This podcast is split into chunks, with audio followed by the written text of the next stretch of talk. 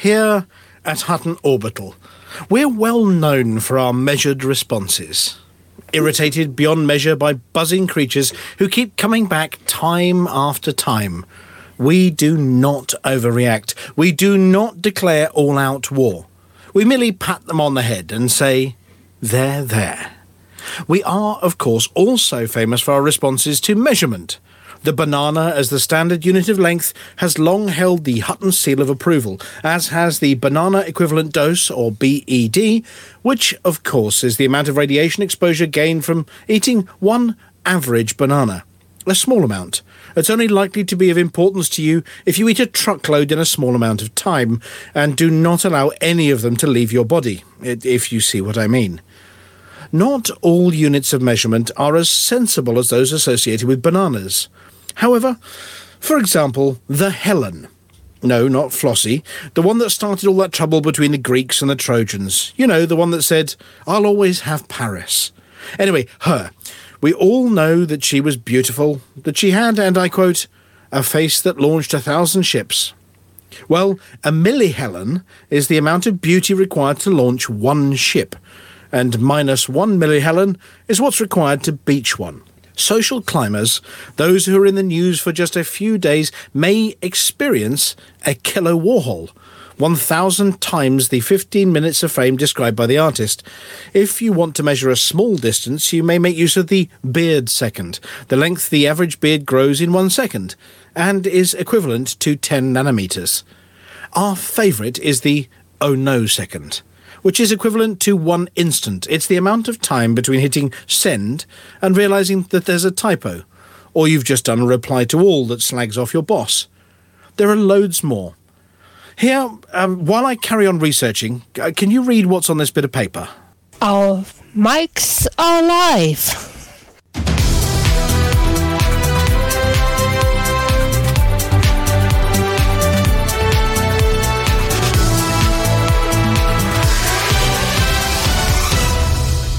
Good evening out there in Hutton Land. I'm your host, Rudolf Hucker, and I can tell you that nothing measures up to the crew that I've got with me tonight. No, really? Put a load of nothing next to them and you won't be able to tell the difference. But they're cheap, reasonably clean, and their keepers have promised they'll be house-trained by any week now. On my left, going in a circular fashion, we have... Harry Balzac. And talking of someone to make your head turn, I'm next to... Will my finger do? And I've got an empty seat next to me. Oh no, sorry. I'm Mia Harkness, and I've had to bring my own booster cushion. What kind of place are they running here? I'm Pwang Care. It looks like I've got to introduce myself and my elegant upper lip adornment. I'm Norma Snockers, and I've got a palindrome for you. A man, a pan, Panama. Those are the crew. Now, do you feel sorry for me? Let's get this show going so I can get back to whatever I was doing before.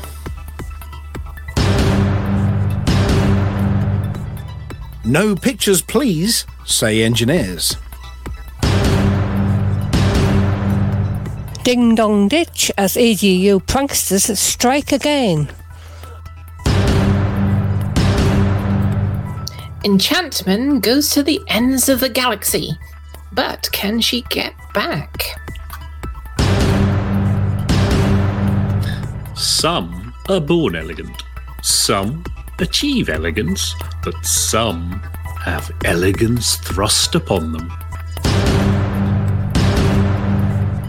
Nothing to see yet in this headline. Flossie's assaulted by a gentleman's sausage. Predilection for prediction is not an affliction.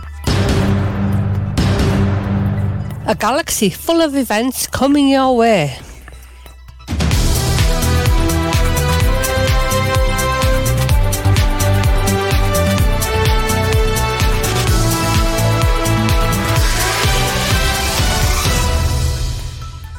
Roving paparazzi and long lens amongst the stars, Commander Ascorbius has written to Hutton News HQ with an update on his mission to snap selfies with some of the galaxy's most famous faces. It turns out that engineers, notorious for being protective of their privacy and only accepting visitors from people that have been formally introduced to them and come bearing gifts, are rather unhappy with people stopping by their bases to take selfies. Their bases are some of the more stunning in the galaxy, often nestled into cliffsides or featuring towering domes and spires not seen in other cities, and it was only recently that commanders were invited to seek them out in person whilst venturing out of their ships. Often making themselves available for a brief in-person chat about secret modifications to weapons and shipboard equipment, the engineers, whilst used to officially released photographs being available of them, have been more than a little cagey about people bringing their latest Uphone 12 or shoulder-mounted PapCam and stopping for a quick click or snap and chat.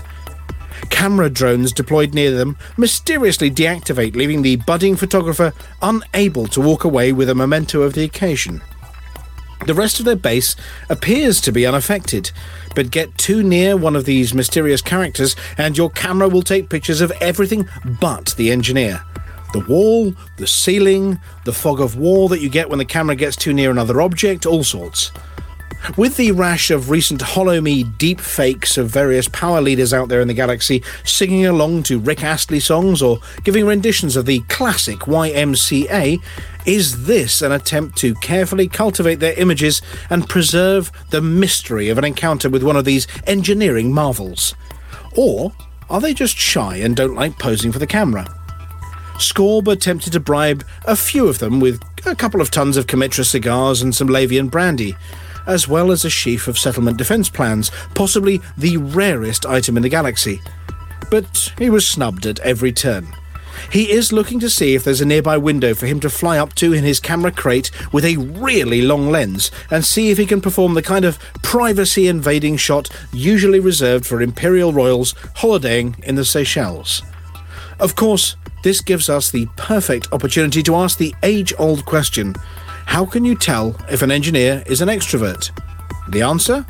They look at your shoes when they're talking to you. Master tacticians over at the Paladin Consortium have been analysing the attack patterns of the EGU over recent weeks and have come to an enlightening conclusion. They're pranksters. Yes, the EGU are doing nothing more than a giant galactic game of knockdown ginger, known to the night shift as Ding Dong Ditch. They're spending their time going system to system, ringing the proverbial doorbell of war, thumping the big knocker, rattling the post box, or just giving the door itself a jolly good thump before running away and hiding in a nearby bush. If, of course, a bush looks like a planetary ring. The ease with which war zones are repeatedly turned over by Paladin and Hutton pilots and their allies is leading many to conclude that the EGU aren't actually taking part in any wars, just starting them for giggles. Whilst there are rumours that a number of EGU pilots have accidentally flown in open and ended up as space scrap, they might just be the slower kids who aren't as good at running away without tripping over their own clumsy feet before being seen. Local police forces, as always, concerned with accurately reporting any crime, no matter how insignificant, have been writing up these naughty knockers as felonies, logging them with local system authorities, and it is this level of nuisance behaviour which is driving the ongoing sales of war-related material. Rumours of EGU pilots toilet papering the interior of stations, egging people's asps and sticking flaming bags of dog poo on the front doormats are, as of yet, unconfirmed. But there are regular reports of unaccompanied youth hanging around on street corners and an increase in graffiti in the area. In an associated report, Hutton have received the following formal apology from the Paladins. Incident date, weekend commencing 5th February 3308. Incident type, mistaken identity, assault with an interdictor. Incident consequences, loss of face and extreme embarrassment. Concerned parties, Commander Rincewind Kimbrough and the Paladin Consortium. Report commences. The Paladin Consortium would like to apologise to the Hutton Truckers for an accidental case of friend-on-friend action this week after patrolling security ships affiliated with the Consortium accosted, performed a stop and search and generally harassed one famous Welsh trucker. In an effort to identify any opposition, patrolling ships took one glance at Rincewind Kimbrough's name and, identifying the closing two letters as R and U, yes, we know that you can't hear them when you say it out loud, unless you're Scottish, obviously, positively identified him as allied with the EGU. On stopping and boarding the ship, they failed to notice a small vase containing daffodils, the inflatable dragon, the drawer in his fridge full of leeks, the Tom Jones record collection, and the posters of Shirley Bassey, and instead concentrated on the colour red and those two offending letters. Unable to understand Rincewind's outraged outburst, they misidentified the language being spoken as EGUEs, an evolution of a language and alphabet from Old Earth used extensively during discussions over who actually owned Alaska. The trucker identity of Rincewind was rather firmly established when he re-educated the boarding party with a well-thrown mug and a battle cry of "For the mug!" as he set about boxing their ears, aided by a talking pop-taping. The Paladin Consortium would like to apologise to Rincewind Kimbrough, the Hutton Truckers and of course the entire Welsh contingent of the galaxy for the misidentification of this particular pilot as being Russian, and have sent the offending pilots to re-education classes where they will be spending the week learning Welsh, counting the instances of the letter L in the Welsh language dictionary and learning how to sing as part of a male voice choir. Oh, and we would like to confirm that we are not behind the use of the initials EGPU use as the word Egipoo when referring to the enemy. That would be childish. A number of them have been admitted to the infirmary with strange tonsils.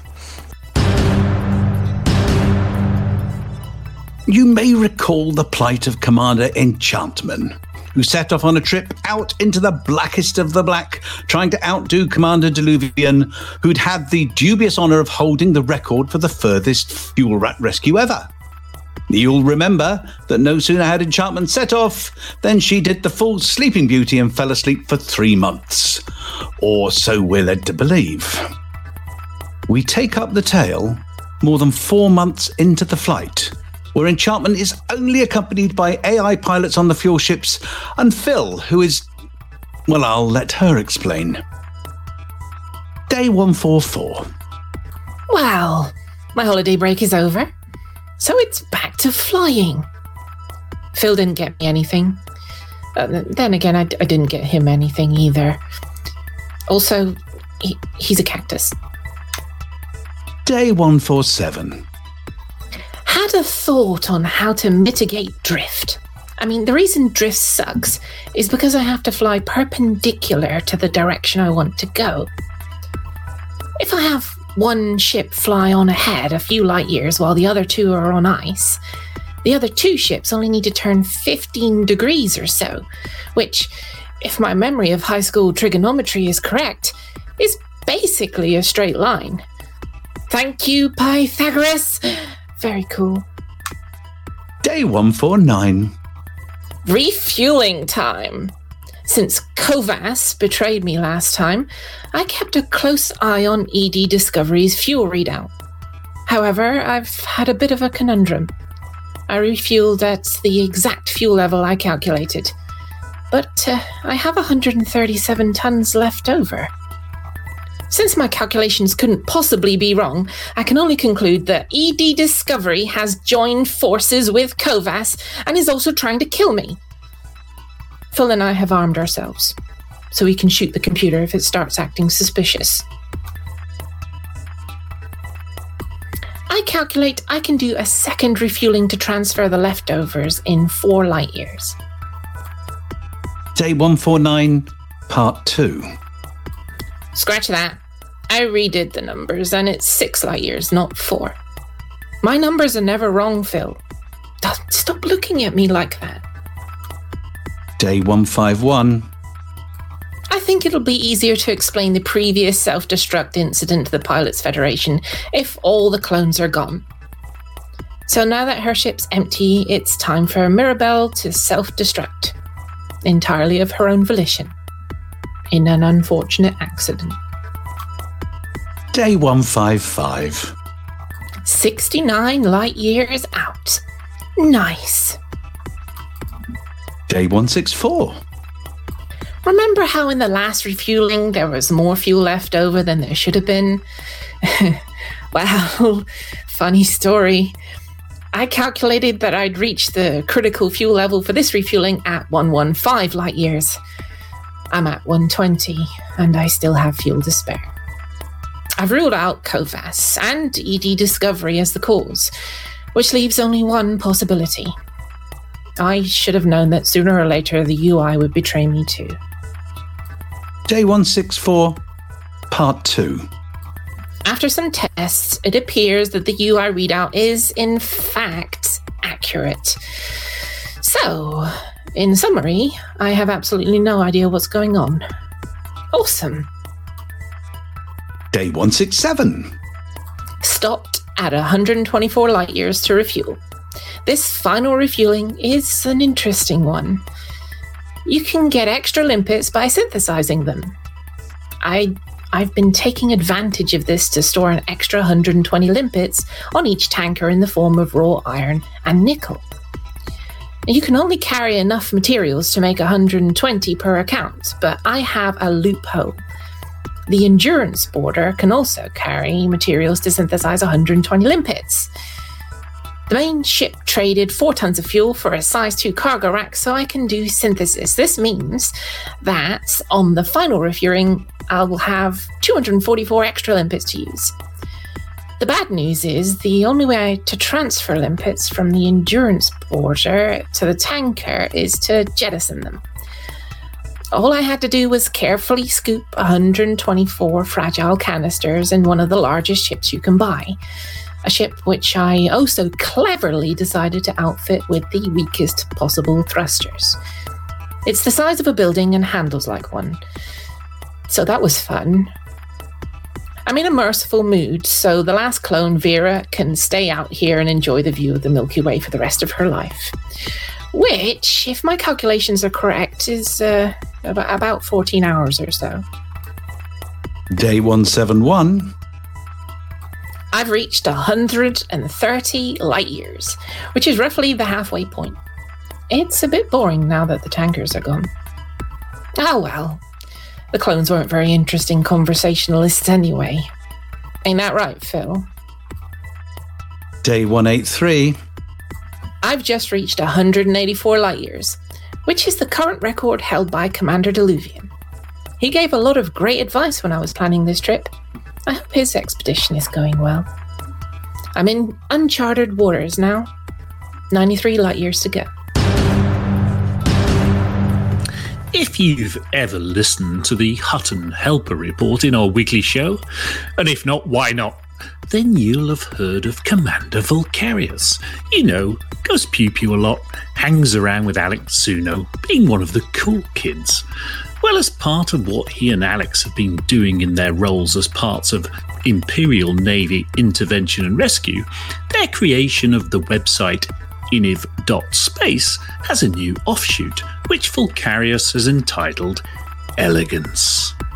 What is it, and why does it have such an alluring name, I hope I hear you ask? Well, thank you for asking, and since you insist, I'll tell you. Quite simply, it is the history, philosophy, and methodology behind the both impressive and precise bounty scores that Vulcarius and Alex Zuno rack up each week, creating mathematical poetry from the debris and piratical death they dish out. Not for them, the untidy mess of a merely large number. Oh no, they have worked out exactly how to end up with whatever score they want. No, this isn't cheating. They're not inventing a number. They're merely choosing to only cash in as many bounties as will give them the mystical number for which they seek that particular week. Their means of obtaining their large, or as we mathematicians like to call it, mahoosive bounty scores. We have already mentioned this very show over time, and they have chronicled the very same on their website. This knowledge has enabled them to become legends in the bounty hunting world, and many a pirate's destitute family know their names to their cost. That no one else has managed to come even close to their prowess does not seem to indicate that it takes skill and dedication, even when you have the necessary information. Much as picking up a recipe book does not immediately make you a Michelin star chef. I'll spot some Palantir in there. Vulcarius has graciously acknowledged the assistance given by the Hutton Helper, and the webpage of this project, iniv.space/elegance, even has a quote from our own apology officer. So if you hear the score that Alex Zuno and Vulcarius manage to rack up each week and wonder how they do it, then wonder no more. Incoming encrypted transmission. Decrypting. Decryption complete. Stand by for a message from Haxcom Actual. Okay, Haxwing. You knew it couldn't last forever, and it hasn't. Tharg hit 3 new systems today, and all are in the bubble. We simply cannot let the Thargoids advance deep into the bubble again. The newly attacked systems are Dan, Nauni, and HIP-12314. Our overall system status is 2 systems with marginal Goid presence in the Coalsack region, 1 moderate and 3 significant presence in the Witch Head, and the 2 newly attacked systems in the bubble. Our top combat priorities are HIP-12314 in the bubble, Lembus in the Witch Head, and Coalsack Sector VU-0. B6-6. As always, use Thargoid.watch to stay up to date. With new attacks, we have newly damaged stations. Gunport in Dan and Beaufoy Vision in Nauni. Rescue pilots are needed to evacuate those stations, and the nearby evacuation ships will need deliveries of basic medicine, water, and HE suits. There are also still a number of stations under repair. Operation Ida's current target station for repair supplies is Con Relay in Evangelis. Check OperationIda.com for current information. We're still in front of Tharg right now, truckers, so let's stay that way. If you're in the Coalsack or Witch Head region already, keep working to get those areas cleared. If not, join in the fight in HIP-12314, and let's show Tharg he poked his mandibles where they don't belong. Watch your wings, 6. Keep your eyes on the signal sources, and always be ready to defend the mug. Hexcom message complete. Defend the mug. Encrypted transmission complete. Further to our speculative articles of previous weeks about the potential kidnapping of the PR team from the Pilots Federation, we'd like to confirm that we've A. found Sally and confirmed the PR team are not locked in a cupboard on her oh-so-pink ship. Her excursion away from the bubble is unconnected and just a bit of a getaway from it all while she practices saying "Yar" and "Walk the plank" with a side order of "Shiver my timbers." B. located the Pilots Federation PR team, who have indeed been hard at work planning exciting stuff to unleash on the galaxy.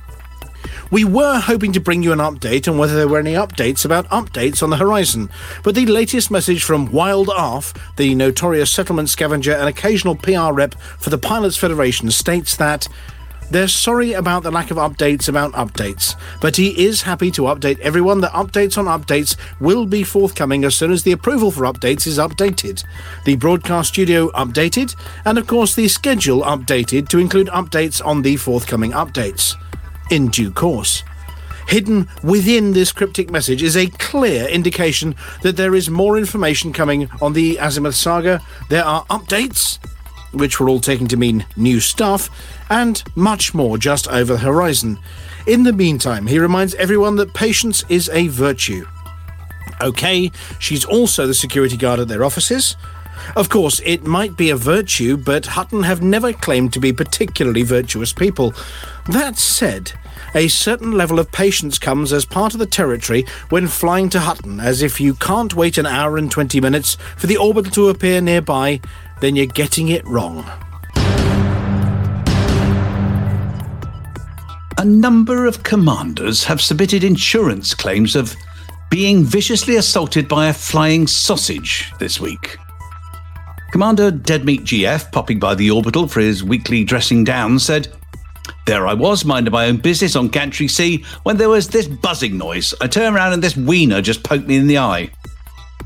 One M. Gray, attending a symposium on galactic warfare and political faction balancing, added, "I heard a noise from above whilst I was reading up on the effect of smuggling on faction influence when this big splodge of mustard landed in the middle of my notes.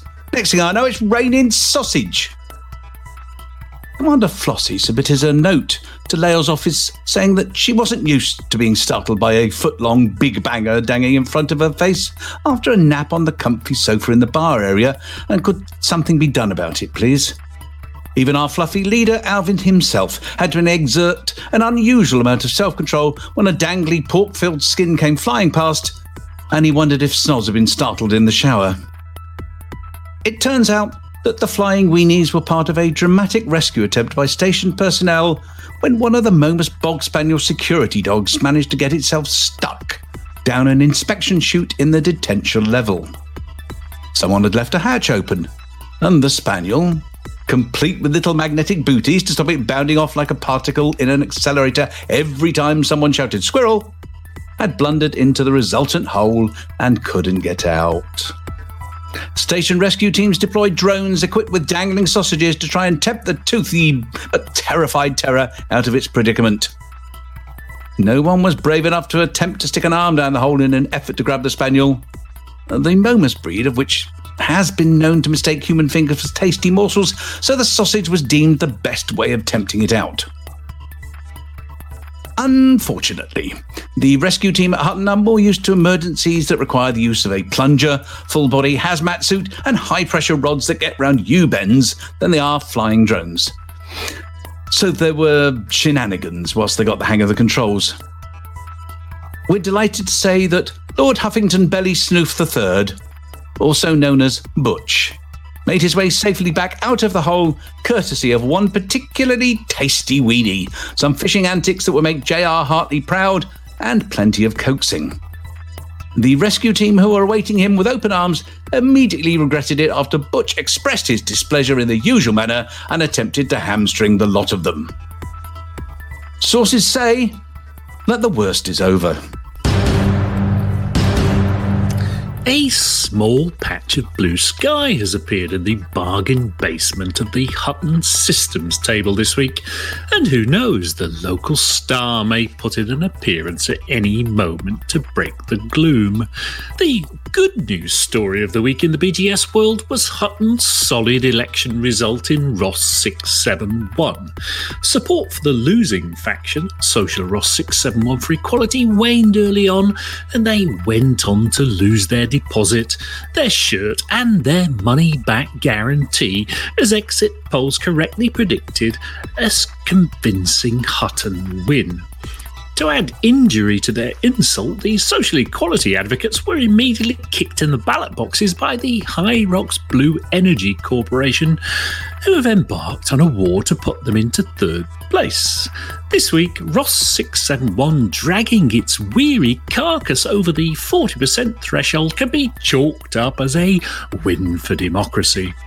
Next, of course, comes Barnard's Star, which rightly resumes its place as the strongest in the Hutton Systems table insofar that it is just holding up the rest, leaving it on 28. As ever, in Barnard's Star, there's something going on as a war is about to conclude, as an election gets underway for the other two spots on the podium. Third on the list of could do better is again Epsilon Eridani on 36%. We managed to increase our lead over the Mad Monks by 4 points, who have stood still and are now 10 points in Hutton's wake. Fourth and fifth on a very crowded naughty step are Kakari and Alvin's Lair itself, Alpha Centauri, both on 39. This would normally warrant a longer mention, but just like last week, we got enough on our hands to bother quibbling about a point or two. Our newest venture, Wolf 562, was going so well, but has temporarily gone off the boil and is just pipping Barnard's Star by a Nat's Doodah on 28. Still 15% behind the controlling faction Wolf 562 Major Inc. I predict that I'm not going to make a prediction on how long it will take to reel them into a war for control of the system. At the overachieving end of the Hutton Systems table, we have a pair of systems on oxygen, above 70% and none in the 60s. You two just want to be different, don't you? Come on, admit it. Meanwhile, in Clonia, Imperial High Admiral Air Marshal General Missimo Hankey Grand Kazi, of all the Colonia clones, has that truckers fight for Hotcol in Pythias in the war against Societas Eruditorum de Civitas Dei, win the election against EDS 38 in Tyr, and boost Hotcol in the other two colonic systems, Deriso and Eol Progal Centauri. Priorities this week are, if you want to truck something, bolster Barnard's Star and boost Hutton in Wolf 562. If you want to shoot something, I'm sure the Paladins can find something to aim at. If you want to get involved in community-led events, or you're just interested in hearing how they're going, then you've come to the right place. Here are the headlines we've got news of: All the Clouds in the Sky, the Magellan Experience, the Nexus Exploration, New Year, New Discoveries 3308, Celebration of Early Astronomy 4, a Crate Carrier Survey of Aetia Carina, yet another Bandit Racing League event, Trip Omega, and the Buckyball races go back to Pariso. We don't have an update from Expedition Phoenix Frontier, as unfortunately Commander Content injured himself, but he's just about recovered and expects to give us an update for next week. In the meantime, we wish him well. Links will of course be posted in Twitch chat and also in the description of the YouTube upload. Commander Deluvian's expedition All the Clouds in the Sky is having problems Swift Nebulae playing hide and seek, as he explains. Excuse me, we arrived at Hind Sector FS-J B9-1 on Expedition Day 148 at 15:59 Zodiac time. First of all, the system is a single star system, but then I looked around and no nebula, no nothing. I started researching to make sure we were even in the right location. I did finally see it, a tiny thing approximately 6 light years from the star. You can see a little colourful cloud, but honestly, you can see much more using the galaxy map than you can see in my picture, which is already magnified as much as possible without distorting too badly. There is yet another example that makes me think the ADSM is a great help, but it is not really 100% accurate with everything, as it's based on commander logs. For places like this, however, the entry must be done manually, and I am a bit confused about what are the criteria for stellar objects to be included. For example, the Cat's Eye Nebula, one of the most beautiful clouds in the sky, is not included, and it's 37 light years away from the closest star system. However, the Skull Nebula is included, and that's more than 40 light years away from the closest star system. Struve's Lost Nebula is marked on the galaxy map. It is also included in EDSM archives, yet even 6 light years away from it, they're going to have a hard time finding it in the sky. You know what? Even better, I looked around and we are next to the Pleiades Nebula. Yes, it does have a label on the galaxy map, and we all know what that is, and most of us have been there, but it is not included in the EDSM Nebulae catalogue. Don't get me wrong, I'm not criticising, I just know we need to be careful and do not rely on one single source of information. Yes, we need to check the Hind Nebula next, but then we are also need to visit the Pleiades and have some stopovers in Aries and Taurus Dark Region. At this point in time, I really do not care if those are actually included in any category in EDSM, we're just going to go there. On the same day, Expedition Day 148, 8th February 3308, Zodiac entered the T Tauri system at 2058, and now that, it's such a treat compared to previous waypoint. I just hope the pictures speak louder than words. The crew enjoyed the views and now getting ready for the Pleiades and neighbour dark regions. The Magellan Experience knows what it's like to cross a vast space filled with nothing to see or do, like a teenager in the backseat of any road trip, as Commander Richard Fluanes tells us.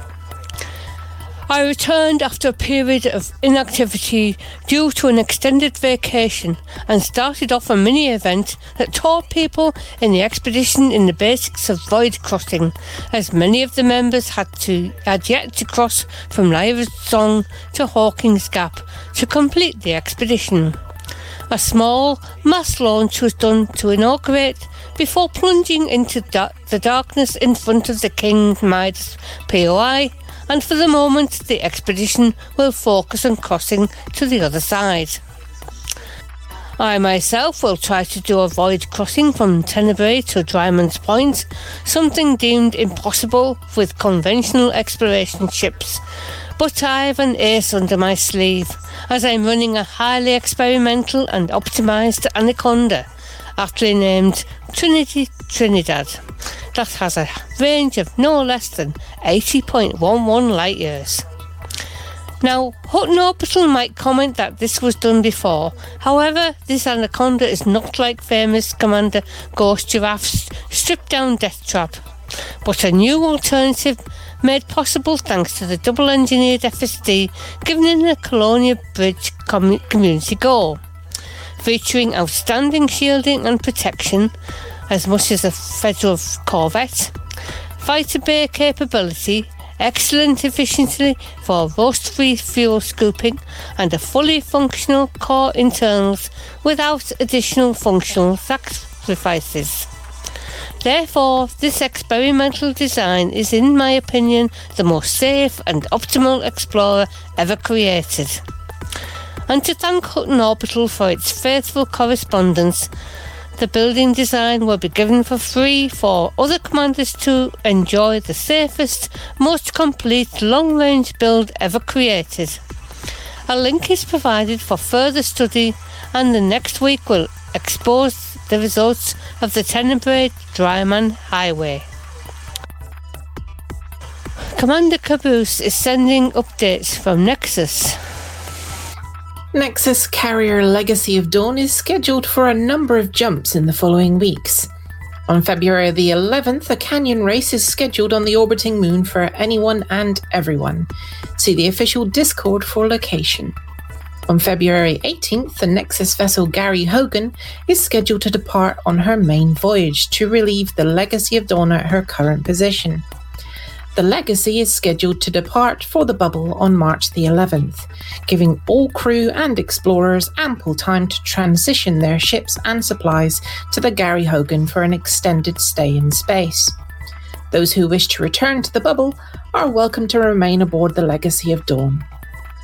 A shout out to Commander Ibn Jamin for making his first discoveries and ventures into the black aboard the Legacy, and a huge thank you to Commander Soda Drink for his continued support and comic relief during live streams from the Legacy.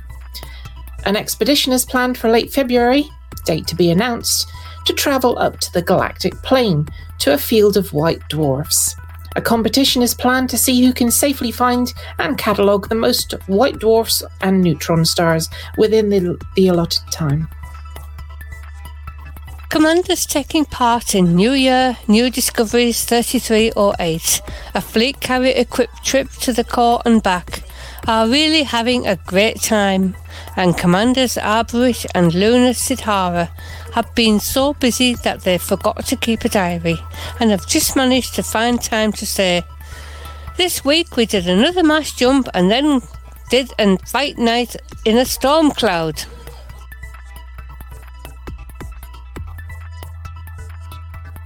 Members of the Expedition Celebration of Early Astronomy 4 are enjoying seeing up-close stars and systems that their distant ancestors had to imagine and write about. Commander Kezika and her teams have issued this communique. Leg 3 of CEA 4 has kicked off, and we're now heading for some unique sights. There are plenty of them on this particular portion, but let's focus on the record-setting ones. One of the first waypoints we're hitting up is Mu Cephei, one of the largest red supergiants and largest known stars. Also known as Herschel's Garnet Star, it has served as the M2IA standard by which other stars are classified. If placed in the centre of our solar system, Mu Cephei would extend to between the orbits of Jupiter and Saturn. Second off is KOI 1701. The first planet in the system is an extrasolar planet candidate, and in the in-game galaxy is the highest gravity landable planet as of September 2021, also known as 3307, at a whopping 45.32 G. Tread carefully on this one, folks. Third is KY Cygni, one of the top 10 largest known stars. It would extend past the orbit of Jupiter if it was placed in the centre of our solar system. And for the weary travellers, there's a station a few jumps away called Medusa's Rock. We also have S17143, containing the star-forming complex of NCG 7822, which includes one of the hottest stars discovered within 1 kiloparsec of our own solar system, known in-game as HIP 139 Sadr, one of the brightest stars in the night sky, that it's a supergiant known as Gamma Cygni in the Cygnus constellation, and finally Alpha Cygni, or Deneb, the 19th brightest star in the night sky, and the brightest in this Cygni constellation. Trekkies might recognise this one from the pilot episode of Star Trek Next Generation, amongst other times with the franchise itself, and whichever commander out there thinks it's funny to sneak aboard my ship and surprise me in an Earth World War II era uniform while I'm in this system, you're lucky I have no weapons on the ship, otherwise all data you just acquired would have been gone. Poof! Thanks to Expedition members Rakav 102, FedMank and Orange Reborn for those screenshots. Commander I Am Nickman, the captain of the fleet carrier FGS Glorious Walls, has sent us what may be the last update from the expedition, a crate carrier survey of ETA Carina. Our expedition ended on Sunday without issue or loss of life. FGS Glorious Waltz and FGS Soul Search have returned. FGS Esto Perpetua 9W-51G is still placed at waypoint 2 of the expedition. It'll begin its return this weekend sometime to bring home any stragglers that missed their rides or any wayward explorers looking for a sleeper trip to the bubble. Overall, it was a wonderful expedition. The points of interest sourced from ED Astro and its supporters were wonderful contributions to the expedition. Expect the next expedition I organise to be slightly smaller in length and scope, though. It's a lot to handle alone. It seems that the Bandit Racing League never rests, and no sooner have we reported on one event than Commander DB Exterminator is here to tell us about another. Greetings, Commanders. The next Bandit Racing League race will be on 5th of March at 2000 UTC. I am working on a special prize for the winner of both categories, so stay tuned for more. There are only 2 days to go until the latest Titan Contractors event, Trip Omega, sets off, and Commander Radium wanted to remind us of what the trip is all about. Take to the stars and journey across the galaxy in Titan Contractors biggest expedition yet. Trip Omega is Titan's fourth and biggest expedition, spanning a staggering 84,000 light years of space, with incredible bubble sights, alien ruins, nebulas, strange life forms and stellar phenomena all within reach, thanks to our fleet carriers that help unlock the trip for all to participate. Our trip launches on the 12th of February and is free for anyone to join. Odyssey, Horizons on PC or console, new and old alike. Join our Discord and check out our website for more information. And lastly this week, Alec Turner has sent us news of a brand new event from the Buckyballs Races, and it's the first race in the Magic 8 Ball Championship. You've still got time to enter. This race, entitled Back to Paraiso, is being hosted by Mal for the Win and is a rerun of the 3305 Classic Full Throttle at Paraiso. The race runs from 001 UTC Saturday 12th of February until Sunday 20th of February. You'll need your own fleet of ships and a day the length of those on Venus if you wanted to take part in all these events. But you can all try to join one at least. If that list isn't long enough and you think you know of any we've missed, then email itookpart@huttonorbital.com to let us know about it.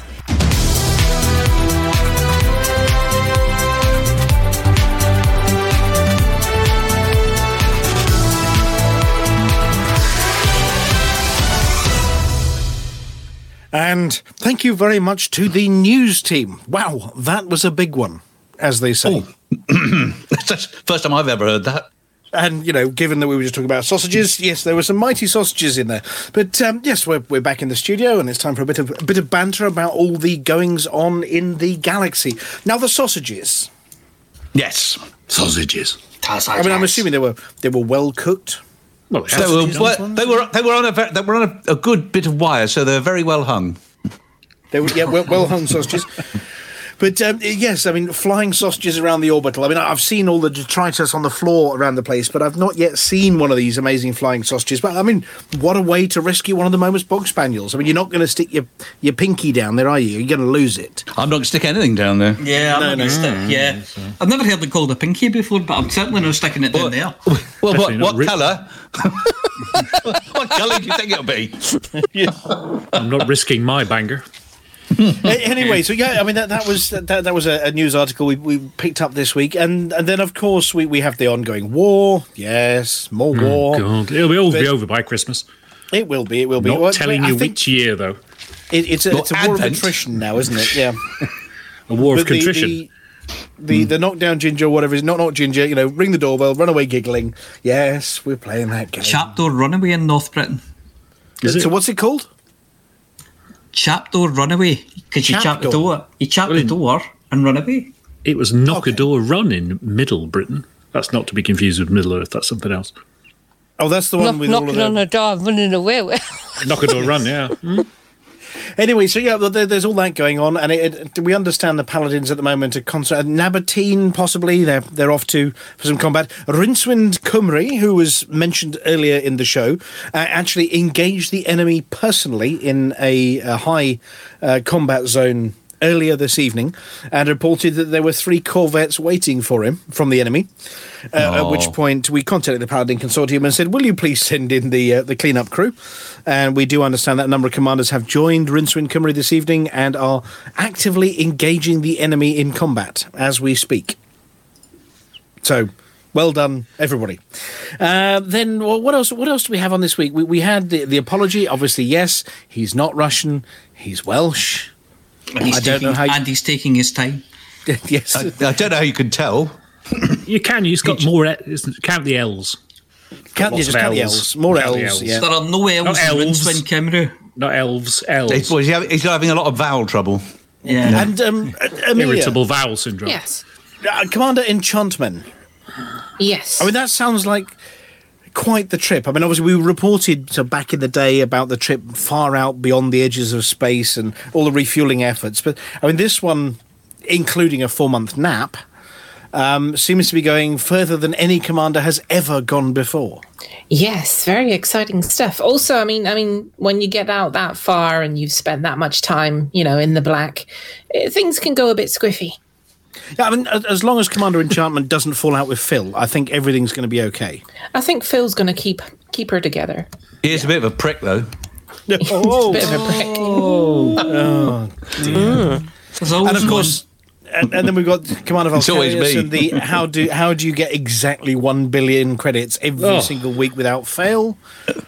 And that website, it's fascinating. You probably need either no drinks whatsoever or a lot of drinks, because there's a lot of good stuff in there. With Grey Code, which we mentioned a few weeks ago, yes. I've tried both of those and I still don't understand it. Mm. Is Grey Code anything like a Code Brown? No. No, okay. No, you have to ask Mindy about, Code Brown. Mm. Depends on what you've eaten. Mm. Yeah, that's true. No. But it does lay bare their methodology. Just does show that it's not cheating. It's just doing things exactly correctly. And for the avoidance of doubt, I mean, Iniv. You said it was Iniv.space and Iniv.space/elegance. Iniv INIV.space is the. Didn't anybody post it in the chat? Oh, they did, but some people like it spelled out in good old reliable Sesame Street special letters. You know, this week's brought to you by the letters ININV. Not everyone listens on Twitch. Don't they? No, but they don't. The link will be placed. I'll put the link in again in the description of the YouTube. There's a heck of a lot of links going to go. Very good. And for those of you listening, of course, on the radio station, you've got no access to any of these chat channels. Well, you can go to YouTube and look it up. You don't have to watch it. Well, yeah. And for those listening on the radio show, the pink is behind the green. And for those of you watching in black and white or colourblind, you should get that looked at by a proper doctor. You're doomed. Doomed. I'm not going to ask about. Yeah, I'm not going to ask about the stream this week from the Pilots Federation, because we had is it an announcement or a pronouncement or a pronunciation even by Madoff? Yes, or an enunciation proclamation. Yep. Any other emissions?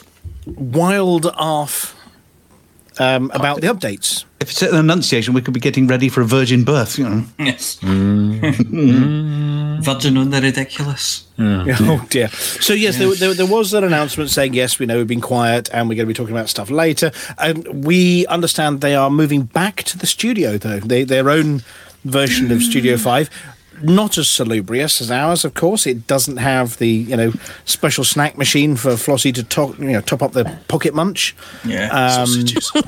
Doesn't have the same stains. And flying sausages. Mm-hmm. It does not have flying sausages. Doesn't have the chairs stains. Are probably less sticky. Mm. But yes, you can actually see in and out of their windows. Mm. They have windows? I thought they were on. We have windows too, but they don't look like windows. Right, because of all the stuff on them. Well, anyway, just before lockdown, obviously they had the studio that we saw a few times in the 24-hour charity broadcasts and all sorts. But they had built, I think, that studio and another studio next door for special, events and broadcasts that they'd set up specially just for all these live things. And then, of course, lockdown happened, and they couldn't use the get-together cool studio. You'd need a hell of a long cable for your mic, wouldn't you? Yes, and a really, really big Ascorbia special zoom lens. Something very intrusive. Yes. So we understand they use a car park in one occasion as well. No, don't talk to me about the Pilots Federation and their car park, because that's where my car died and I'm sad still. Did you not roll it into David Brabin's parking space? Yeah. Well, no, it was next to Lord Brubin's car when it died as well, from what I remember. Yeah, it got looked at. Sucked the life right out of it. Yep. One of those sort of remote electric charging things. Anyway, so, it looks like they're going to be moving back to their studio, and there will be, new exciting broadcasts coming from there. There are hints about new things, but the only hint we've got is that there are new things. Do you think he might, the charging doobry that you have, I can't remember, you press 3 or 4 to whip it out. Do you think he was maybe testing the prototype? Press 3 as in Control-Alt-Delete, yeah? Yeah, no. The thing you whip out when you're on foot and you charge yourself up again. Oh, one of those things. You might have been testing it out in your car. Well, it was certainly a major electrical failure in the car. Well, was the there you go. The yeah, so he must have pressed mouse 2 button as he walked past your car, and that would have toasted it. That would have done for it. Absolutely, and then probably cloned its idea as well. I think you need to have a word in a couple of weeks after that, yeah. And then draped it over a reactor control console. That's right. That's right. So, Commander Flossie, do we have a CG update coming from you this week? I know we've been a bit hit and miss. Like 1 week we've had one week we haven't recently. But have we got exciting news? We have, yes. Fantastic. Well, we've got news anyway. Well, it's exciting. I'm sure. Yes, it is. Yes. And it hasn't got any uniquely engineered no huffs in it. Yeah, anyway, we'll have to wait and see for that one. And then we do have a non-redacted sports report, I understand. We don't do sports reports anymore. Well, sorry. Hutton Helper results, how very dare you. Hutton Helper results, who's better than everybody else in the Olympics? Anybody else addicted to curling yet? Is that what that was last week? I thought it was the missing words round. Blankety blank. It was blankety blank.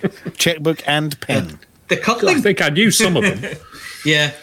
Well, you knew one of them. You thought you knew two of them. I thought I did, but I got the number wrong, didn't I? Yeah, I'll have to read iniv.space. Yeah, I think we'll be anyway, elegance. There are no interim reports this week, so it's okay. Ah, right. Not really. Well, I'm definitely addicted to the curling now. It's the team curling at the moment, having the individual. So the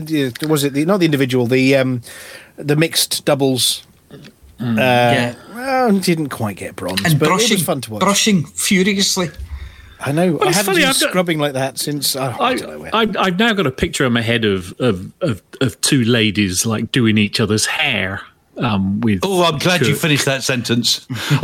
My mind was going entirely the wrong direction. You know me, I always get around to eventually. They got as far as each other. Curling and brushing. I thought, what are they going on a night out and they're doing each other's hair? Oh, that's so nice. They're messing with big stones, yes. You know, they must run out of mirrors or something. Or anyway.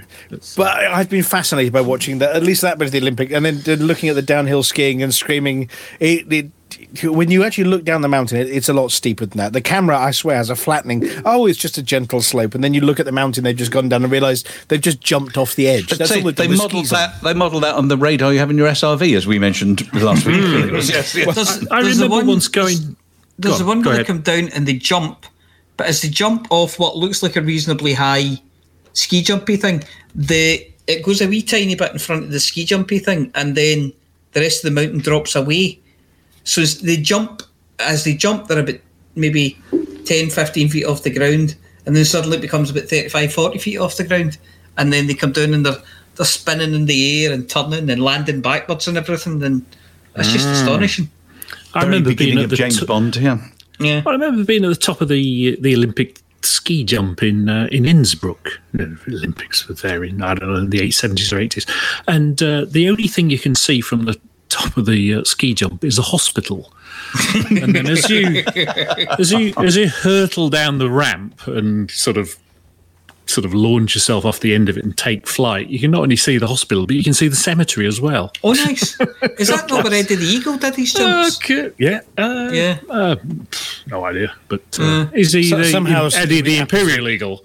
Eddie the Imperial Eagle. Yes. Yes. And then, of course, we have the return of Amelia this week. Yes, I've only been gone a week. I know, but it feels like ages. We missed our Galnet Rares last week. Ah, oh, bless. Well, the danger you're put in. This week we are going to get to the truth of things. The truth, the whole truth, and oh my goodness, is it the truth? Is it the truth? Yes. Can we handle the truth? You can't handle the truth. Nobody can handle the truth. Yes. Can we handle the sausage? Sure, why not? Dear. Yeah, that's the other channel that we don't. Yeah, the one on the high numbers. As long as you don't mind. There. Yeah, as long as you don't mind it being a square one. So, what else do we have before we move into the next bit of the show? Has anybody got any other wonderful contributions? Yes. No. Yes, it's me. I have to apologise for getting to the word contributions and mistiming my breath and then not being able to say anything. I didn't even poke at you on that this week. I thought I was very well behaved. Yes. You were. Yeah. There was a silence which was a seamless, but that's so on Saturday, the Hotbox crew all went to the Guardian site to pick up some. We burst out. Come on, he has to explain himself. What were you trying to say, Palantir, before? Whatever's in the bleeding script. Well, wonderful contributions was in. Or conflict ammunitions. The wonderful expedition. Was that what I was trying to say? Our most sincere contrafibula tibia femuritis. It'll be great in the edit. Yeah, I'll be fine in the edit. It's always great. No, it can't, because we've talked about it. So it won't be in the edit. At least you never said, what was it? Strange tonsils. Cornflake abremunitions. Yeah. So anyway, carry on. Do carry on. Anyway, strange tonsils. And Hotbox, we took a trip to the Guardian site on Saturday, and we went pootling about getting blueprints for people who needed blueprints and didn't have blueprints, and some had never been to a Guardian site before. They didn't know what a Sentinel was. They found out quite rapidly, but they didn't know. And then we found a fabulous new game to play. Well, Bobby did. And what you do is you sit on top of, the Guardian machine, where the orb comes out. Anybody? Yeah, I'm nodding. Big, I have heard of such things. Yes. Where the orb comes out. So if you set your SRV on top of the bit where the orb comes out, and then you put the relic down to activate the machine, and the orb comes out, what it does is it fires an SRV off into the distance at great height and great speed, and it's fantastic. Yeah, it's fantastic. Is that like a geyser? No, it's similar to a geyser but different. So it's a Guardian geyser. It's not a Guardian geyser. No, what happens is it's like a diamond geyser. A thing opens and a sphere comes out, and you go whee. And we decided. I don't remember that. We decided. No, that's the first time we've done it anyway. But we've decided it's a great new game, and we're going to play it in future. And Guardian geyser. He has insisted that the game is now called Ride the Bobby. So, what's a Bobby? Yeah, it's the round thing. It's the sphere, obviously. Obviously. You don't want to know. Yeah, you don't want to know. Don't ask. Don't ask questions. Don't ask questions you don't want the answer to. That's all I'm saying. Yeah. We had to have a state registered nurse on standby. So lots of fun was had. It was a good turnout. I think we had about 8 of us, which is good for Hotbox. I'm registered with the state. It doesn't mean that I'm a nurse. So so that was us. It was all wonderful fun. And there was a news article in the archives cropped up this week about the first discovery that fusion is actually powered by tritium. Yeah. Mm. But they had to make their own. No such thing. The scientist on the telly called it tritium. Yeah. Oh. Yeah. Yes, tritium, I heard it called tritium on telly. Tritium. Yeah. We've got a third one now. Tritium. No, that's where you power horses. Yeah, that's the one that you make out of melting horses. The Cleaner 80s telling us Shoreside Customs set long jump record with a distance of 2.5 kilometres. Yes, there you go. Yeah. Ow. Also known as, how many bananas is that? Oh, lots. That's more than a bunch. Bananas. Shed loads. 642. Thank you. I mean, so that's what, 5,000 London buses? 86% of statistics are made up on the spot. That's like a tenth of Wales. Well, bananas, like 20 centimetres. The animal. Multiply it up. Or divide it down, I don't care. Well, it's many, many bananas. Right, well, we're going to sort of move along with the next bit of the show. Would you care, Commander Chicks, to introduce? Well, I was going to say, that Flossie makes out... Sorry, Flossie. That Flossie makes out that she's a pacifist and never fights back. But like an aardvark... Aardvark! There. Well, like an aardvark, she's got... However, unlike them... I mean, the aardvark. Aardvark! She also has canines and incisors, so they better not try to go up against her in a fight. That includes biting. That's all I can say. Everybody sit up and pay attention. It's Flossie with the CG News. Aardvark. Aardvark.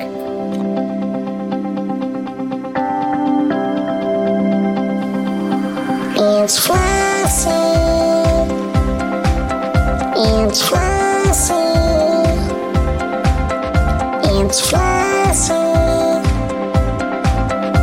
it's flossy, and the community goes.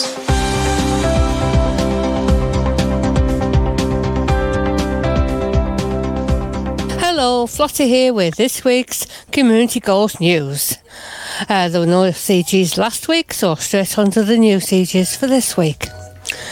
The Colonia Bridge Phase 4. Deliveries have been requested in the Alcor and Colonia systems to implement services to the Colonia Bridge starports. A press release from Brewer Corporation provided the details.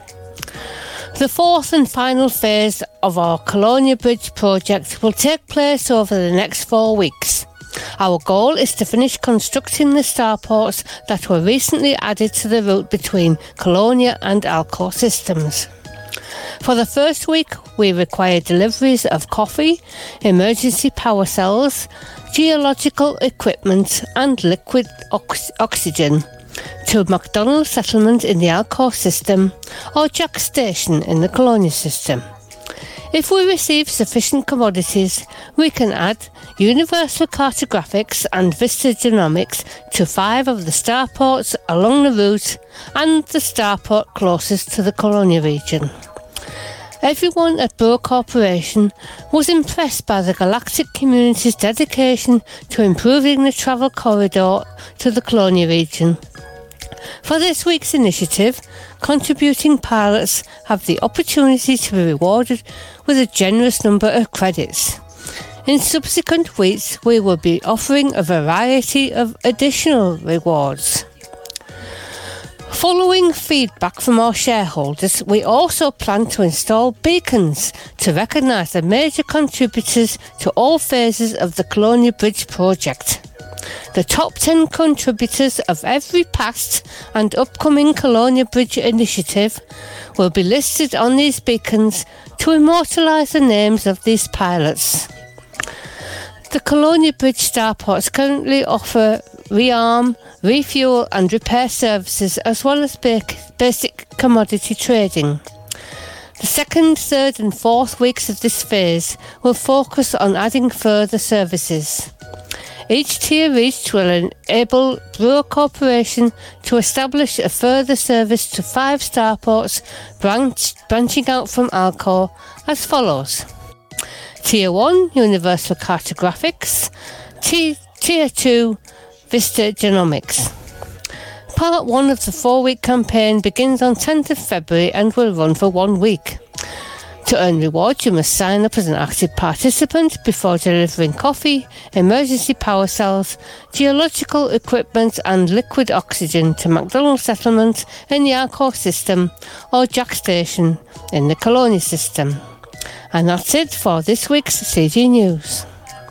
Flossie told you what to do. Thank you, Flossie. It's great to see the CGs back. So that's coffee, emergency power cells, geological equipment and liquid oxygen, not trottium. Not trottium. It's interesting that it'll take place over 4 weeks. At least no one needs to worry if there will be another CG, if there'll be another one next week. So over to Commanders Beetlejude and Weatherspoon now as they regale us with what's been happening in the galaxy at large. And I think they've got some good news. If you're an Imperial, that is.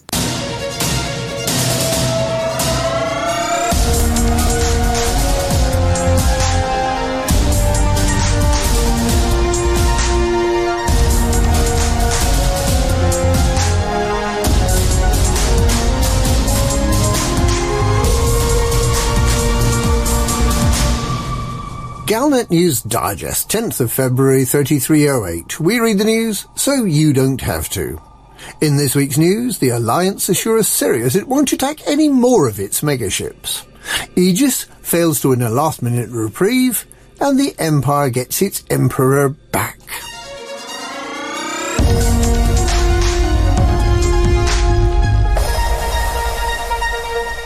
Prime Minister Edmund Mahan has given personal assurances to Sirius Corporation CEO Lee Yong-ri that the conflict in Riort was a one-off problem and that the people of the Alliance broadly welcome the presence of Sirius Navy, which now has megaships stationed in Alioth, Arimpox, Dejian and Liste. Lee had expressed concerns over the safety of his military personnel. The Chariot of Rhea was forced to retreat from Riort, saying that Sirius Navy has a zero-tolerance approach to violence from its customers. Admiral Nicholas Glass is attempting to liaise on the matter with the Council of Admirals.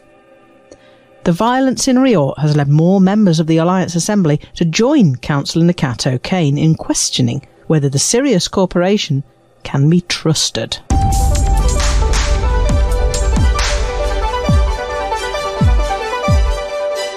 The revelation that the Aegis megaship Alexandria was sabotaged by a hostile military force hasn't stopped the three superpowers from abandoning it in favour of the mysterious salvation. Politicians in the Empire, Federation and Alliance seem more willing to place their trust in the secret scientist than the Xena Research and Defence Organisation they jointly set up back in August 3303. The reliance on independent pilots to do the majority of the fighting is being used as a primary reason for shutting down Aegis, together with the belief that Salvation's secret superweapon is a more effective way of repelling Thargoids than anything Aegis can manage. All three superpowers are now allowing their military personnel to work for Salvation while retaining their commissions. It's not clear whether Sirius Navy plans to follow suit. Medals of Honour will be presented posthumously to Captain Jacob Morales and his crew of 4,000, all of whom were killed in the attack on the Alexandria. And then administrators will continue the process of shutting down Aegis, and the bubble will place its trust in Salvation.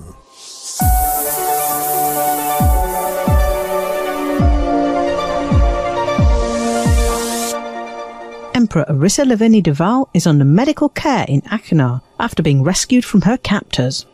A number of Imperial senators have been arrested. Concerns were raised over the whereabouts of the Emperor by Princess Aisling after a period of many months during which the Emperor made no public appearances.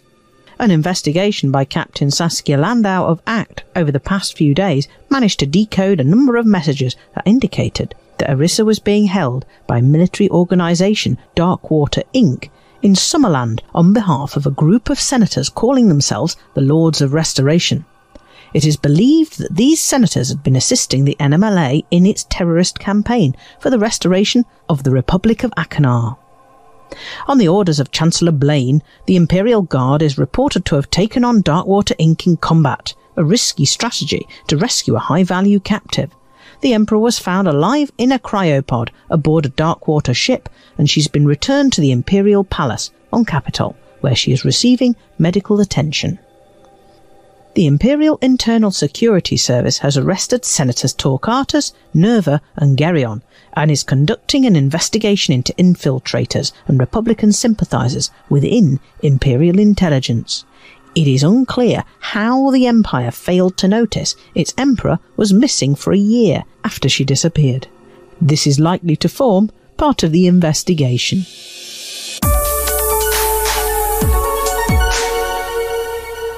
The campaign to build the Colonia Bridge is nearing its end, but the finale will last 3 weeks longer than expected.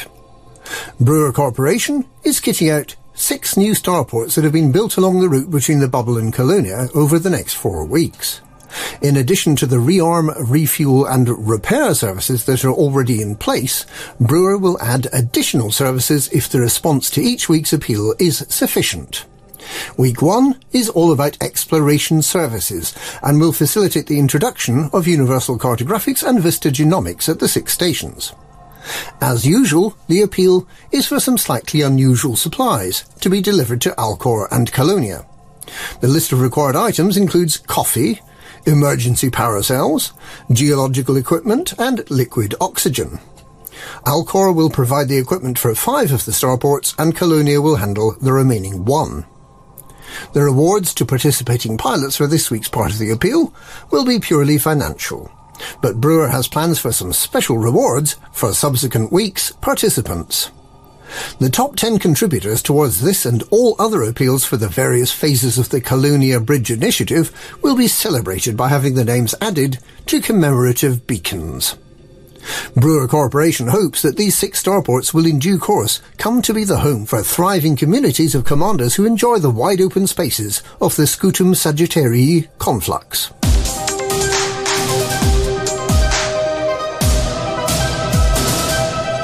Two systems on the edge of the bubble have been attacked by Thargoids. The Nauni and Dan systems are around 200 light-years from Sol and are as unexpected as the attack on Khonsar last year. Beaufoy Vision in Nauni and Gunport in Dan both need urgent assistance to evacuate injured and trapped crew members. Rescue ships have been positioned 500 kilometres from each of the damaged stations, and Aegis Defence has positioned megaships to assist with repelling Thargoids. Both Nauni and Dan have active AX combat zones, although the distances in Dan make getting about harder than usual. The attacks follow 6 weeks, during which the existing incursions in the Muska Dark region, the Pleiades and the Witch Head Nebula have been largely driven back, with only 8 systems still suffering incursion. Salvation deployed his secret weapon 3 times. Other than that, it has been independent pilots using the Aegis Defence megaships that have done the majority of the work. Salvation has promised to unveil something that will address the Thargoid threat in a final and devastating way. However, he has remained silent on this for some weeks. And that's this week's Galnet News. Galnet News, we read the news so you don't have to.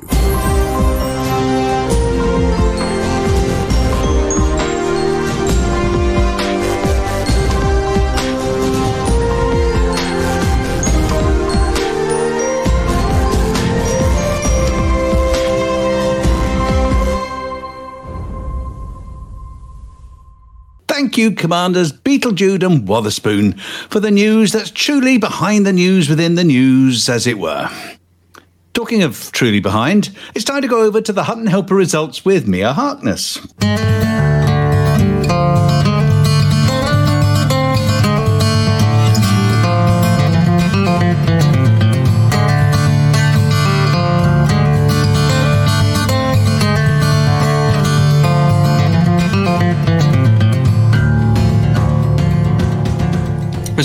Was that good? Oh, I don't know. Anyway, welcome to the Hunt and Helper results. The Hunt and Helper results are sponsored by The Hunt and Helper, the only third-party resource to come with a big, crinkly, crunchy, crisp packet full of goodies that you can crimshow and crinkle through all your broadcasts.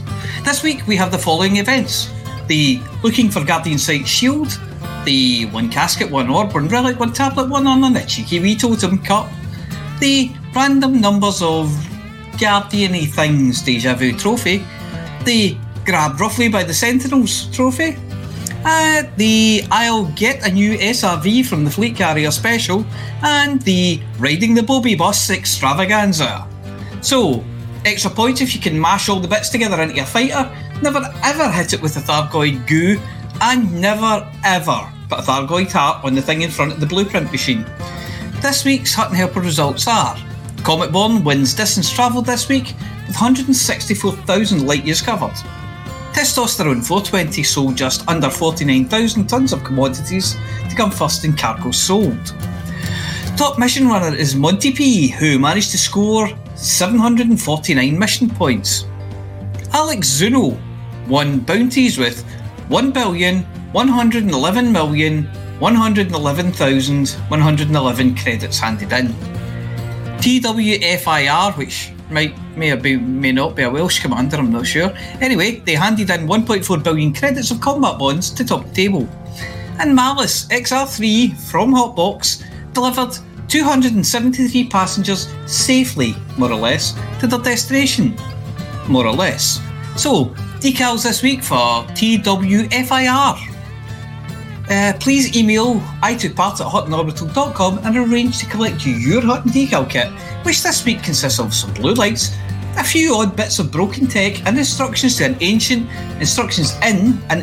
indecipherable language. There were no Hutton runs this week for the second week in a row.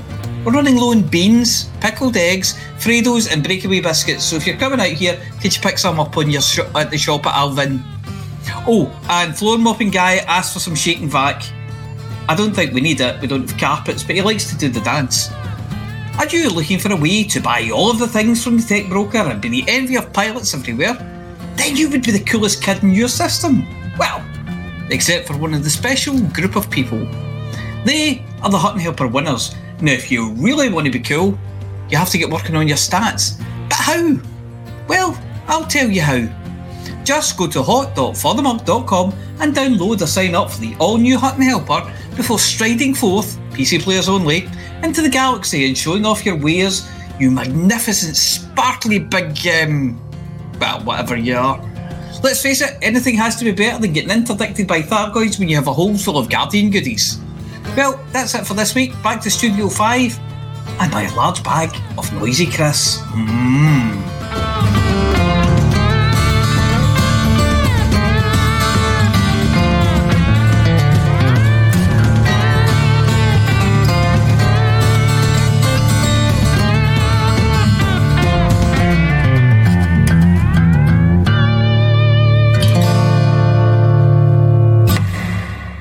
Thank you, Mia.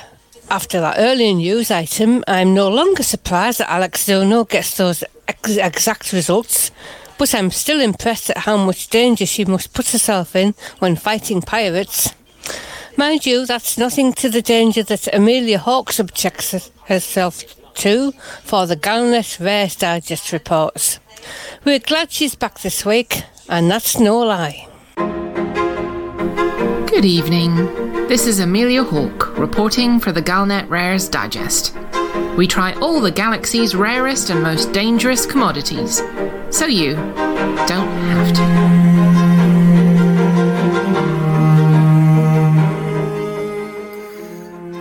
As the song says, tell me lies, tell me sweet little lies. Ever since the first caveman stood over the prone form of another, hiding the club he just battered him with behind his back and attempting to pull an innocent face, fibs, lies, falsehoods and the like have been a staple of human communication. We're all told that lying is bad. Our parents, our teachers, that goal cop who asked me why I was elbow deep in that cabinet and stuffing things in my backpack. It is universally accepted that big lies are bad. Then there's the other sort, the kind that are told to children, or your friends, or loved ones. Lies help you get out of dangerous traps. We're not buying presents for each other this year. No, it doesn't make you look like a Christmas fairy.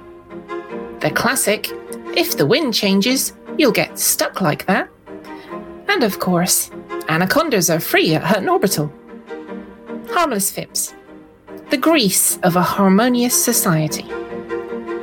Then, of course, you have some professions where lying is an art form. Politicians, for instance. They can't call each other liars without being booted out of whatever assembly room they're in, but have to develop the ability to produce some of the most barefaced, obnoxious and obvious fibs that the electorate become immune to it.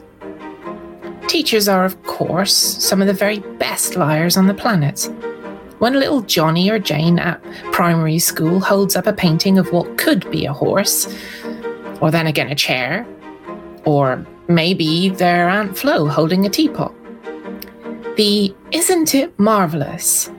And I bet your parents would love to put that up on the fridge. And they're said in such sincerity that the child is beaming all day, despite the blob of colour looking like nothing more than the cat has been sick on the carpet. Telling the truth can, of course, be dangerous. Admitting to things that you know will cause trouble.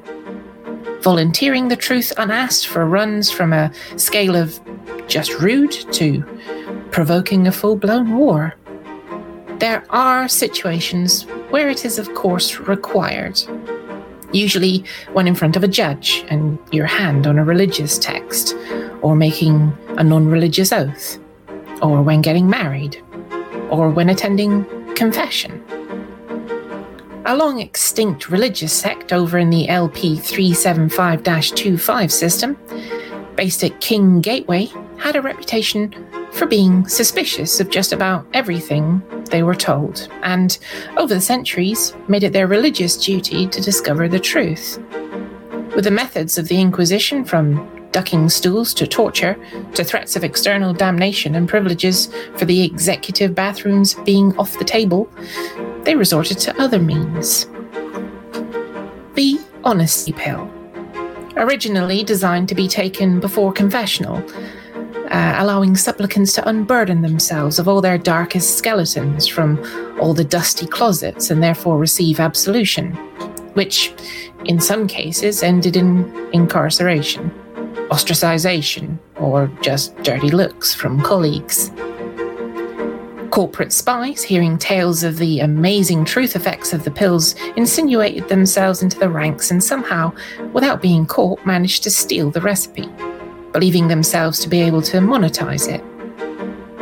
The possibilities were vast, from law enforcement to the grilling of politicians and ensuring their honesty, through to social uses between loved ones who wanted to prove their undying love without being second-guessed at every turn. The religious sect discovered to their loss that brutal, unadorned honesty was quite simply not possible. It led to bickering, infighting, endless shame, and finally, the dissolution of the sect, as none of them were talking to each other anymore. And therein lies the danger with this particular rare item. As much as all of us would like to think we were truthful individuals, sometimes it's just not wise. That said, when I joined the Galnet Rares Digest, the interview process was thorough. They delved into my past, and I'm not the kind of person to worry about any skeletons dancing their way out of my closet. I've been given one of the honesty pills, and in the privacy of my suite here, and for the sake of the review, I'm going to try one. I've got no idea how long they take to have an effect, and to be honest, I'm not sure how much of it is psychosomatic. I mean, I was hypnotized once and was told that the water I was drinking was actually whiskey. Oh, you should have seen the face I pulled. People were laughing at me. And then the hypnotist told me that I had a little bird in my hand, and then it flew off and I was chasing it all over the marquee and running around trying to catch it. The funny thing is that I couldn't see the bird. I was just playing along and there was no reason not to. Oh, did I say that out loud? Oh, that can't be the pill already, can it? I've never told anyone that.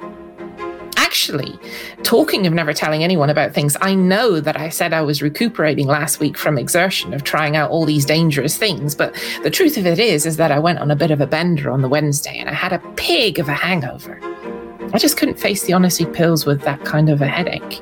I mean, imagine if I told everyone about the evening, dancing on tables, stealing sips from everyone's drinks, and the things I said to that poor barmaid. I'd have blushed so hard. I mean, what? Seriously? That quickly? Well, never mind. I mean, I'm sure there's pictures plastered all over Gullbook of the evening anyway. I mean, who hasn't got embarrassing pictures? Well, not embarrassing, but I wouldn't want those ones from the last Imperial party to get out. That Matrona experience jelly that they gave me to try, on that dose of dance dust, well, you can imagine. Actually, no, don't imagine. Crikey, how long does this last?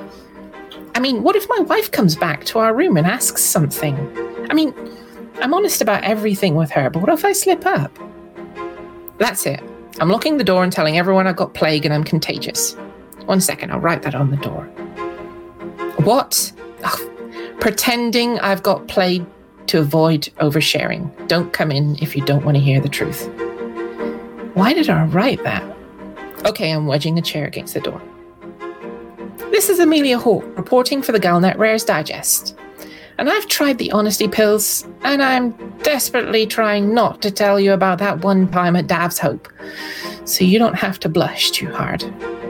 Oh, where's the off switch on this thing? Yes, I know that was me, and yes, my eyeballs are stinging now. Oh my God, that's going to leave a stain. Could someone crack a window?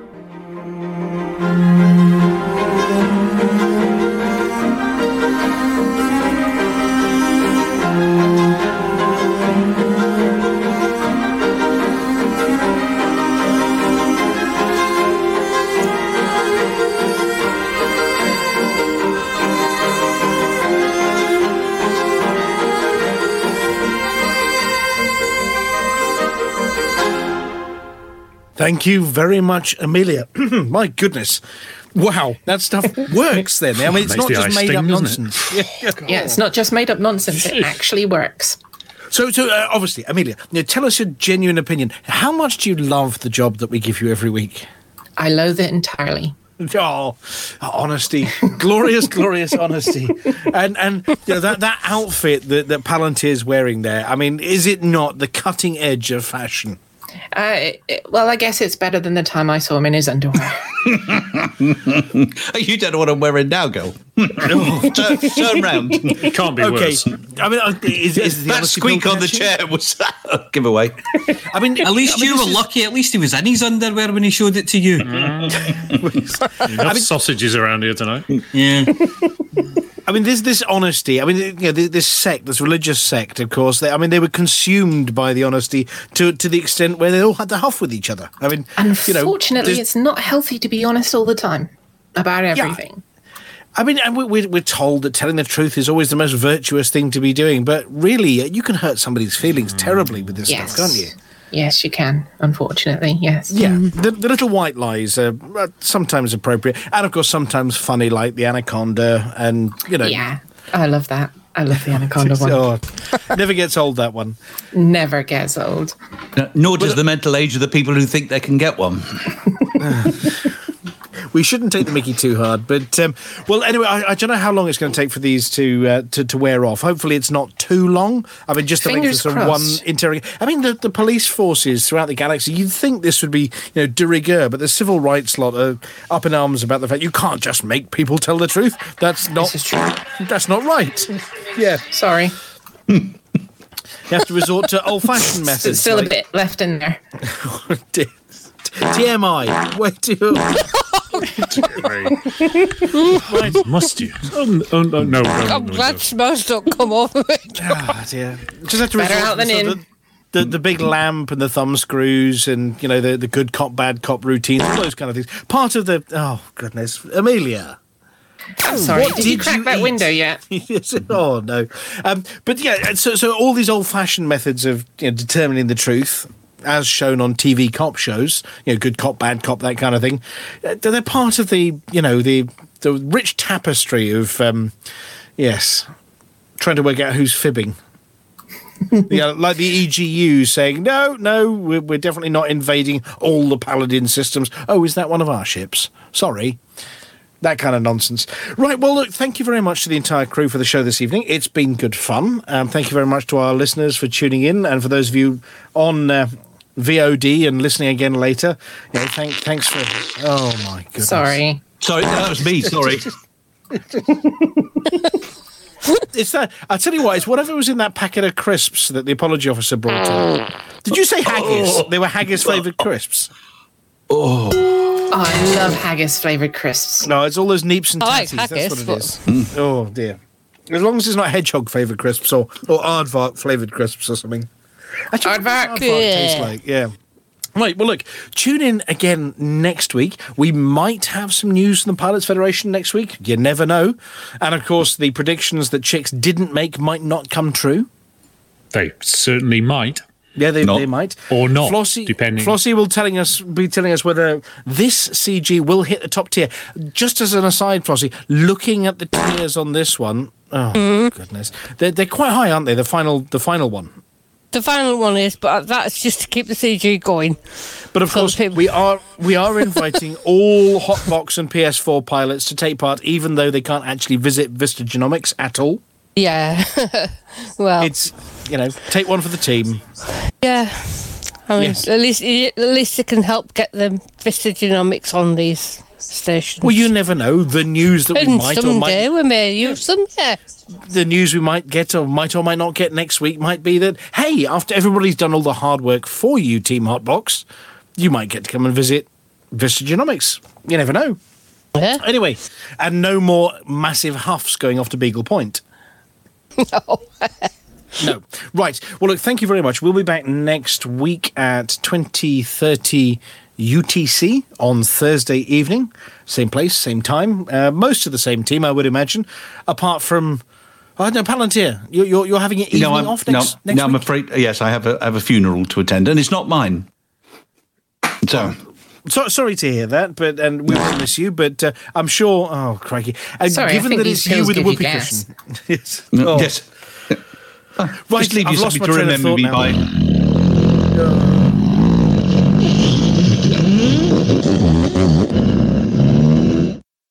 Okay, well that one wasn't me. No, that should be all right by next week. That'll be fine. I'm all back. For those of you that were in any doubt that Hutton Orbital Radio News is a serious news broadcasting station, Fartvark, please be reassured. Aardvark, Aardvark, quick! Somebody take us to the end of the show. For the mug! For that mug. Well, Muggy for it. I can't hear anything now. I've gone deaf.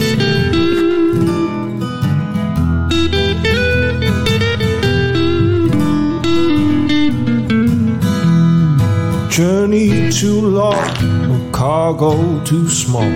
Profit margins never really mattered at all. Gonna take the cargo where it's needed today. Super cruising all across the Milky Way. We're taking anything, anytime, anyway.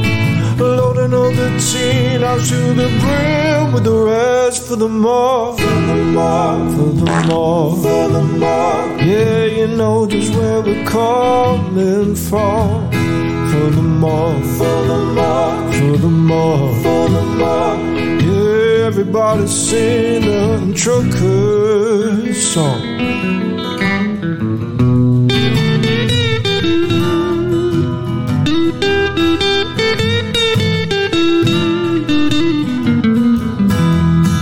Flossie always seems to crash into the sun. Skibble lights the pilot on the Xbox One. Alvin out the frame, you know he leads us one. Trucking across the galaxy, now everybody out. For the more, for the more, for the more, for the more. Yeah, you know just where we're coming from.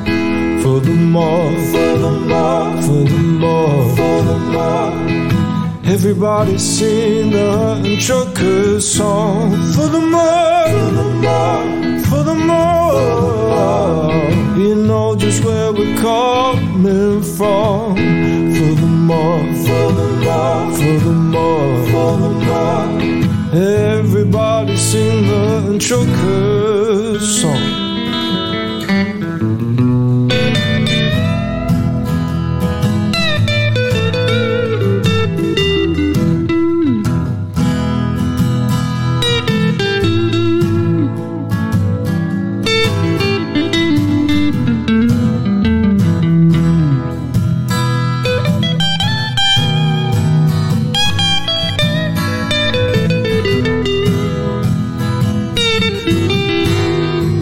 Give me a large path that I can land on, and I'll give you cargo and sing you my song. No point 22 light years to go, cruising to work, oh. No journey too long, no cargo too small. The profit margins never really mattered at all.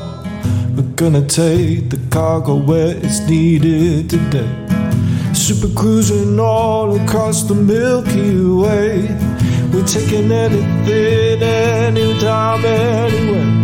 So shout it out loud, loud. You don't even care. For the more, for the more, for the more, for the more. Yeah, you know just where we're coming from. For the more, for the more, for the more. Everybody sing the trucker song. For the more, for the more, for the more. Yeah, you know just where we're coming from. For the more, for the more, for the more. Everybody sing the trucker song.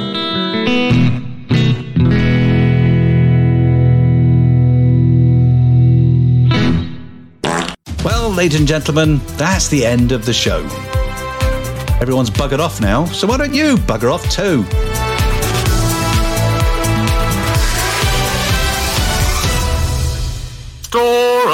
Robot. In the bi-weekly newsletter, here come paint jobs for your art. In the bi-weekly newsletter, here come paint jobs for your art. Oh, a store alert, a store alert, a store alert, a store alert, a store alert, a store alert, a store alert, a store alert.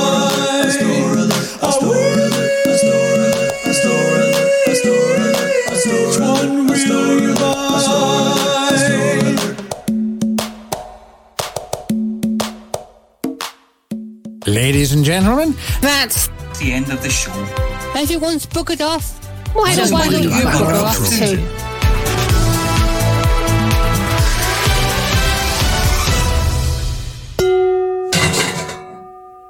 I'm Mr. Dusty. Give me your trash. So we're going to hand over to Commanders Beetlejude and Wutherspoon now as they regale us with what's been happening in the galaxy at large. And I think they've got some good news, if you're an Imperial, that is. You enjoying the packet? Yeah. Sorry, that was muted. I'm so sorry. All right, so we get one. Packet. Can I? So much packet. Chocolate. Oh, you should work it out. Yep, thank you. Amelia, can you do the intro again, please? Say that again, Norman. Can you do the intro, please? Yes, of course. Again. Over to Commanders. We are very, very sorry for all of the mishaps, all of the misbroadcasts, all of the non-broadcasts, and all of the nonsense which has happened at this evening's Hutton News. I'm Mr. Dusty. Well, thank you very much. That was excellent. Give me your trash.